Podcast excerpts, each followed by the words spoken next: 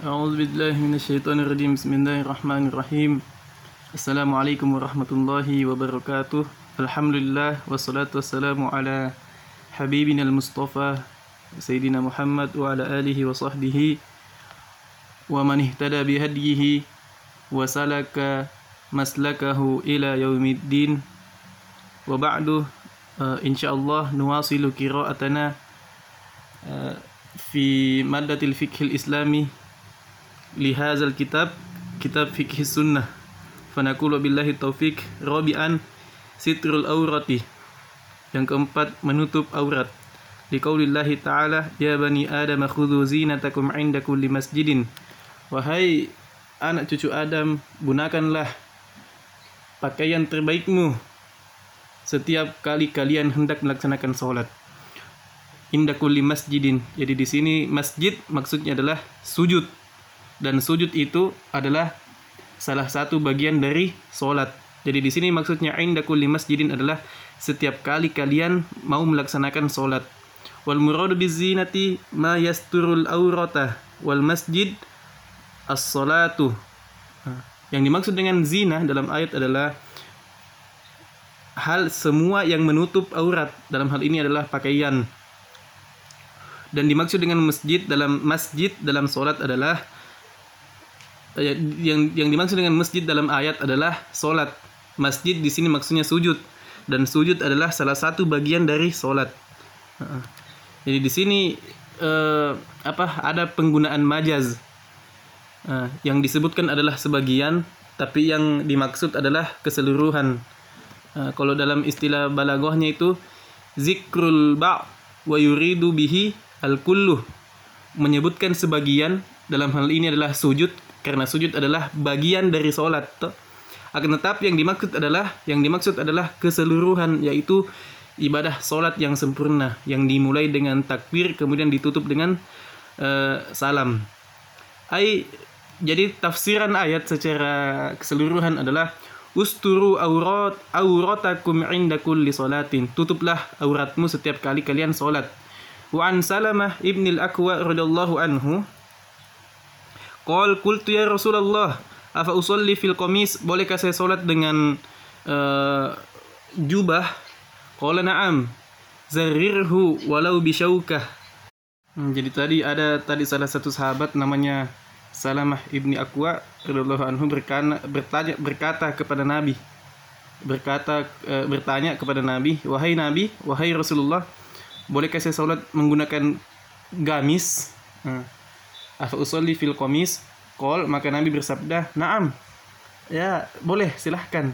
Zarirhu walau bisyauka ikatlah kam, go, e, gamismu itu meskipun kamu mengik- harus mengikatnya dengan duri syaukah rawahul bukhari fi tarikhihi wa ghairuhu haddul aurah kita masuk ke pembahasan batasan aurat laki-laki. Haddul aurati minar rajul Al-auratul lati yajibu ala rajuli sitruha inda solati al-kubul wad dubur amma ma adahuma min al-fakhidh min al-fakhidhi wasurati warukbati faqad ikhtalafat fiha al-anzaru tab'an li ta'arudil athari famin qailun fa, faman qailun bi annaha laysat bi aurah wa man zahibun ila annaha aurah aurat di sini ada ikhtilaf ada perbedaan di kalangan ulama. Jadi kita sebutkan dulu eh, apa namanya? yang disepakati eh, batasan yang disepakati. Para ulama sepakat bahwa aurat yang wajib ditutup oleh laki-laki ketika sholat adalah kubul dan duburnya. Kubul dan duburnya. Kemaluan dan duburnya, afwan. Adapun yang selain kubul dan dubur di, berupa paha, pusar dan juga lutut terjadi perbedaan pendapat. Hmm. Dan juga kenapa terjadi per- perbedaan pendapat? Nah, taba'an li ta'arudil athar karena terjadi ini kontradiksi dalam hadis-hadis yang diriwayatkan asar hadis. Nah, ada yang bilang bahwa eh, paha, lutut sama pusar tadi itu bukan aurat, tapi ada juga berpendapat bahwa hal tersebut adalah aurat. Nah, kita langsung masuk di hujjatu man yara annaha aurah. Kita langsung masuk di halaman selanjutnya yaitu eh, dalil hujjah, dalil orang yang mengatakan atau ulama yang berpendapat bahwa paha, lutut serta pusar adalah aurat. Karena ini juga langsung mazhabnya apa dan ini juga mazhabnya Imam Syafi'i. Mazhab Syafi'i. Jadi kita langsung ke sini.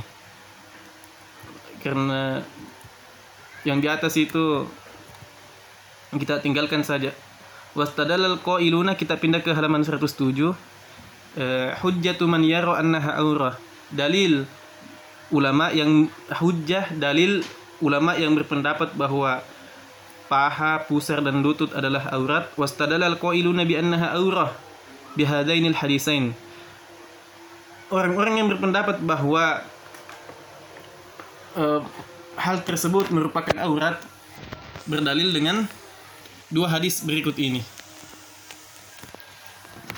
Awalan an Muhammad bin Jahsh qal marra Rasulullah sallallahu alaihi wasallam ala Ma'mar wa fakhidahu makshufatay makshu wa fakhizahu wa fakhizahu makshufatan faqal ya Ma'mar gutta fakhidaik fa innal fakhidaini awrah Ah, Nabi lewat melewati sahabat namanya Ma'mar radhiyallahu anhu. Nah, itu pahanya Ma'mar kelihatan maksyuf, tersingkap. Maka Nabi bersabda, "Wahai Ma'mar, gutta fakhidaika, tutup pahamu itu. Fa innal fakhidaini aurah, sesungguhnya paha adalah aurat laki-laki. Di sini kita bahas laki-laki toh. Rawahu Ahmad wal Hakim wal Bukhari fi tarikhihi wa allaqahu fi sahihihi. Uh, hadis ini diriwayatkan oleh uh, beberapa imam, Imam Ahmad, Imam Hakim, Imam Bukhari dan uh, lain sebagainya. Kemudian masuk ke tadi di sini wal Bukhari fi tarikhihi. Imam Bukhari meriwayatkan hadis ini dalam kitab kitab beliau yang namanya Kitab At-Tarikh dan di dalam kitab Sahihnya Bukhari. Jadi ada ada tadi ada kitab namanya kitabnya Imam Bukhari namanya Al-Jami uh, As-Sahih Al-Mukhtasar Al-Musnad. Nah, itu mi Sahih Bukhari. Ada juga kitabnya Bukhari yang lain yaitu kitab At-Tarikh. Nah, hadis ini tadi Imam Bukhari riwayatkan di kitab At-Tarikhnya beliau. Adapun di, di kitab Sahihnya beliau jadikan sebagai hadis muallak. Nah, kita ketahui di ilmu hadis ada dibilang hadis muallak. Eh, masuk ke hadis kedua wa an jarhad qol